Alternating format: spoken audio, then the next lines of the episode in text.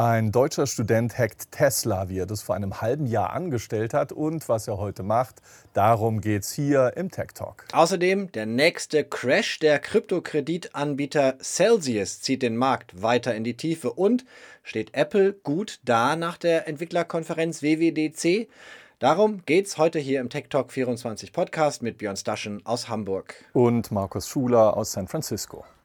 Vor einem halben Jahr hat David Colombo aus dem bayerischen Dinkelsbühl weltweit für Aufsehen gesorgt. Da hatte er gerade frisch den Führerschein und gleich mehrere Dutzend Tesla-Autos unter seine Kontrolle gebracht. Via Internet konnte er in Irland den Besitzer eines der Fahrzeuge ausfindig machen. David kontaktierte den Mann und bat ihn um Erlaubnis, von Deutschland aus die Kontrolle über das Auto übernehmen zu dürfen. Also ich konnte dann zum Beispiel rausfinden, wo steht ein Fahrzeug bei den betroffenen Fahrzeugen, wo steht es. Ich konnte den Sentry-Mode ausschalten, das ist bei den Teslas der Sicherheitsmodus. Ich konnte die Türen aufsperren und Keyless Driving starten. Was bedeutet, ich hätte zu dem Tesla hingehen können, einsteigen und wegfahren. Und das ist durchaus sehr unpraktisch. Nach dem erfolgreichen Hack informierte David Tesla. Das kalifornische Unternehmen reagierte und überarbeitete seine Software und schloss die Sicherheitslücke. Von dem Autobauer ist David trotz der Lücke nach wie vor begeistert. Tesla-Bauer Computer auf Rädern, sagt er, die seien vollgestopft mit Hightech.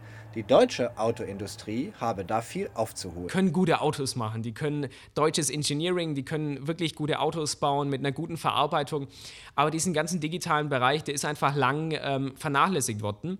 Und was ich jetzt als sehr großes Risiko sehe, ist, dass sie jetzt schnell das Ganze nachholen wollen, schnell diese ganzen digitalen Lösungen einbauen, schnell diese ganze Innovation nachholen und dabei aber das große Thema IT-Sicherheit dann ein Stück unter den Tisch fällt, weil das natürlich den ganzen Prozess einbremsen würde, weil das wieder Geld kostet.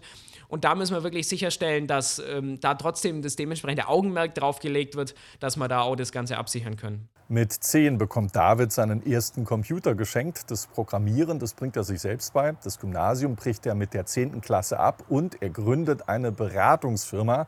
Regelmäßig nimmt er an Wettbewerben teil, die Unternehmen ausloben, um in deren Infrastruktur Sicherheitslücken aufzuspüren. Und David findet sie. Zum Beispiel beim österreichischen Getränkehersteller Red Bull. Vor ein paar Monaten entdeckt er eine Hintertür in einer Software, die bei Stromerzeugern zum Einsatz kommt. Er versucht, die deutsche Firma zu warnen, die die Software programmiert hat, aber das ist gar nicht so leicht. Die Website, und haben wir gedacht, Mensch, da gibt es jetzt auf jeden Fall eine Security-E-Mail-Adresse, ein Bug-Bounty-Programm, eine Vulnerability-Disclosure. Also ging ich auf die Website und habe nach Security gesucht und das Einzige, was da stand, war Trust in Data and IT Security. Da war keine Security-E-Mail-Adresse und nichts. Und dann haben wir gedacht, gut, was mache ich jetzt? Und dann bin ich auf LinkedIn und habe nach LinkedIn das Unternehmen eingegeben und habe nach Security-Leuten gesucht. Vielleicht gibt es einen CISO, vielleicht gibt es ein Security-Team. Gab es nichts. Und dann musste ich tatsächlich auf LinkedIn einen Cloud-Ingenieur von dem Unternehmen anschreiben und fragen, ob das ihre Systeme sind und mit wem ich denn da in Kontakt treten muss. Und der Cloud-Ingenieur war dann tatsächlich auch nicht der richtige Ansprechpartner, aber der konnte es dann zum Glück weiterleiten, dass die sich darum kümmern können. Deutschland empfindet der 19-Jährige als zurückschrittlich. Neuen Technologien sei man in seiner Heimat weniger aufgeschlossen, sagt er. David überlegt, ob er nicht ins Silicon Valley zieht. Aus der ganzen Welt hat er Jobangebote bekommen. In der engeren Auswahl sind aber auch Tel Aviv und Dubai. Auch zwei Orte, an denen Innovation durchaus passiert, Markus. Themenwechsel. Schauen wir nochmal zurück auf die WWDC, die Entwicklerkonferenz bei Apple. Normalerweise wird dort vor allem neue Software vorgestellt. Spannend für Programmiererinnen und Programmierer, die damit arbeiten wollen. Doch Apple nutzt die WWDC auch immer wieder, um Hardware vorzustellen. Wer dachte, der Konzern aus dem Silicon Valley würde endlich seine kombinierte AR- und VR-Wunderbrille zeigen oder zumindest einen Prototypen davon, der wurde auch dieses Mal enttäuscht. Stattdessen stellten Tim Cook und sein Team zum WWDC-Auftakt vergangene Woche einen neuen Prozessor für die Mac-Computer vor. Den ersten eigenen Computerchip, den M1, hatte Apple vor 2 Jahren auf den Markt gebracht und damit seinem damaligen Hauslieferanten Intel in der unmittelbaren Nachbarschaft den Rücken gekehrt. Die M1-Erfolgsgeschichte soll mit den neuen Generationen der Laptops MacBook Air und MacBook Pro fortgeschrieben werden mit dem M2-Prozessor. Das M2-Chipsystem soll bei gleichem Stromverbrauch mehr Leistung als Apples erster M1-Chip bieten. Unter anderem habe der M2 ein Viertel mehr Transistoren. Michael Reimann, Redakteur bei Radio Bremen und Mitmacher des Apfeltalk-Podcasts, sagt uns, was er vom neuen Chip erwartet. Es war ja eigentlich klar, dass nach dem M1 der M2 folgt, aber wie es immer so ist, nicht nur höher, schneller, weiter, sondern Apple legt bei der neuen Prozessorgeneration von Apple Silicon Wert auf mehr Effizienz, auch was den Stromverbrauch angeht. Insofern sehen wir eigentlich nur eine Evolution und keine Revolution bei dem neuen Chip. Apple hatte auf der WWDC übrigens auch gezeigt, dass es stärker ins Finanzgeschäft einsteigen will, mit einem Ratenmodell für Apple Pay ohne Zinsen und Gebühren. Seine Einnahmen holt sich Apple von den beteiligten Banken zurück. Apple zeigte auch eine neue Version der CarPlay-Software fürs Auto. Bisher bot es ja eine Art Fernsteuerung für Handyfunktionen. Künftig soll CarPlay auch Zugriff auf Autofunktionen erlauben, wie die Steuerung der Klimaanlage oder die Geschwindigkeitsanzeige. Erste Fahrzeuge mit der neuen CarPlay-Version sollen Ende kommenden Jahres vorgestellt werden. Mit dabei sind Hersteller wie Mercedes, Audi und Porsche, sowie unter anderem Ford, Renault, Nissan und Volvo. Noch einmal Michael Reimann vom Apfeltalk. Über 79% der amerikanischen Kunden legen beim Kauf eines Autos Wert auf Apple CarPlay. So konnte die Autoindustrie und vor allem Apple das Ganze nicht mehr ignorieren. Die neuen Displays sind nicht mehr nur in der Mittelkonsole verbaut, sondern eigentlich überall im Auto verteilt. Insbesondere auch da, wo die klassischen Instrumente sind. Und dorthin will Apple mit Apple CarPlay. Und so wie es aussieht, wird das auch so kommen. Auch wenn die Autoindustrie mehr oder weniger nur noch zur Hardware-Plattform verkommt.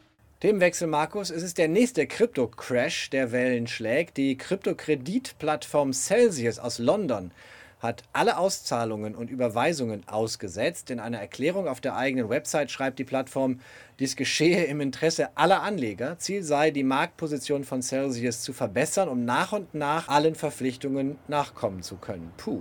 Was ist Celsius? Celsius ist eine Plattform, die Kredite vermittelt. Das Kapital kommt dabei nicht von einer Notenbank, sondern von Anlegern, die ausschließlich in Kryptowährung anlegen. Sie bekommen Zinsen und Celsius nimmt Geld ein, weil es die Zinsen nicht voll weitergibt. Riskant für Anleger. Es gibt keine Einlagesicherung wie bei einer Bank. Kritisiert wurde das Geschäftsmodell schon seit einigen Jahren, weil es nicht ganz transparent sei und weil Celsius wohl auch Kredite vergibt, ohne dass Kreditnehmer ausreichend Sicherheiten anbieten müssen. Hochriskant also für Anleger. Seit einiger Zeit gab es Gerüchte um die Zahlungsfähigkeit von Celsius. Gründer Alex Mashinsky griff erst am vergangenen Sonntag in eine Debatte auf Twitter ein und er fragt, gibt es irgendwen, der Schwierigkeiten hat, Geld von Celsius abzuheben? Dies sei alles nur Desinformation. Ja, und einen Tag später kommt niemand mehr an seine Anlagen. Dem Vertrauen in den Markt der Kryptowährungen, Markus, hilft das nicht gerade. Nach dem Zusammenbruch des Stablecoins Terra im Mai, wir haben hier berichtet, der Celsius-Coin halbiert seinen Wert angesichts der Nachricht. Auch der Bitcoin-Preis fällt zeitweise mehr als 10%.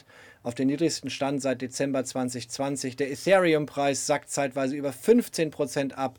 Solana bis zu 16%, der Dogecoin bis zu 17%. Also immer noch nur Marktbereinigung oder ist das auch das Symptom einer größeren Krise? Ganz deutlich jedenfalls, Björn, die Tech-Industrie im Silicon Valley, die tritt auf die Bremse. Entlassungen bei Netflix, Einstellungsstopp bei Salesforce und Meta und Produktionsausfälle bei Apple. Das alles macht den 100.000 Beschäftigten hier zunehmend Sorgen. Viele Unternehmen, die leiten längst überfällige Reformen ein und hoffen darauf, dass es nicht zu einer Rezession kommt. Auch bei Twitter herrscht wegen der geplanten Übernahme durch Tesla-Chef Elon Musk große Unruhe.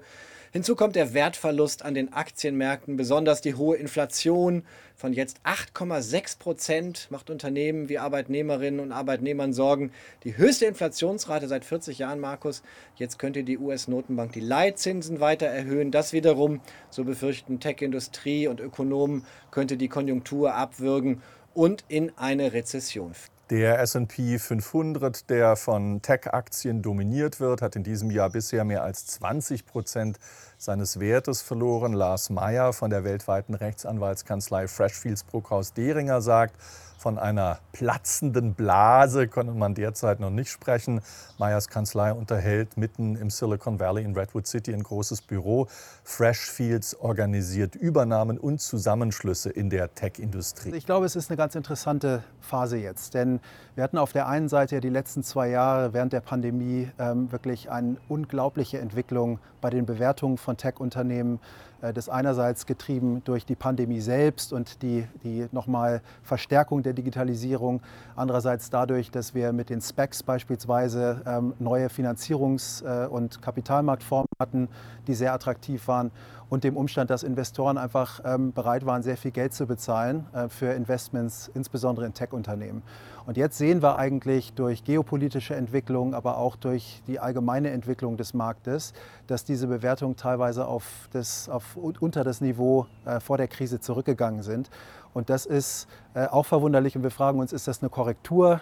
Ist das etwas, was jetzt nur mittelfristig ist? Ich glaube, die Fundamentaltrends, Digitalisierung, Cloud Computing, die ändern sich natürlich nicht. Aber gleichwohl ist es im Moment eine Phase, in der viele Unternehmen auch ein bisschen Sorge haben, ob sie vielleicht die nächste Finanzierungsrunde zu einer schlechteren Bewertung machen und ob so die Wachstumsstrategie so weiterlaufen kann, wie das bisher der Fall war. Wir bleiben am Ball und schauen, was im Silicon Valley noch so alles passiert. Nächsten Dienstag gibt's uns wieder auf Tagesschau24 und in der ARD-Infonacht im Radio. Außerdem als Podcast unter techtalk24.net, auch mal in längerer Fassung, und auf YouTube in einer eigenen Playlist auf dem Tagesschau-Kanal. Tschüss, bis nächste Woche. Tschüss.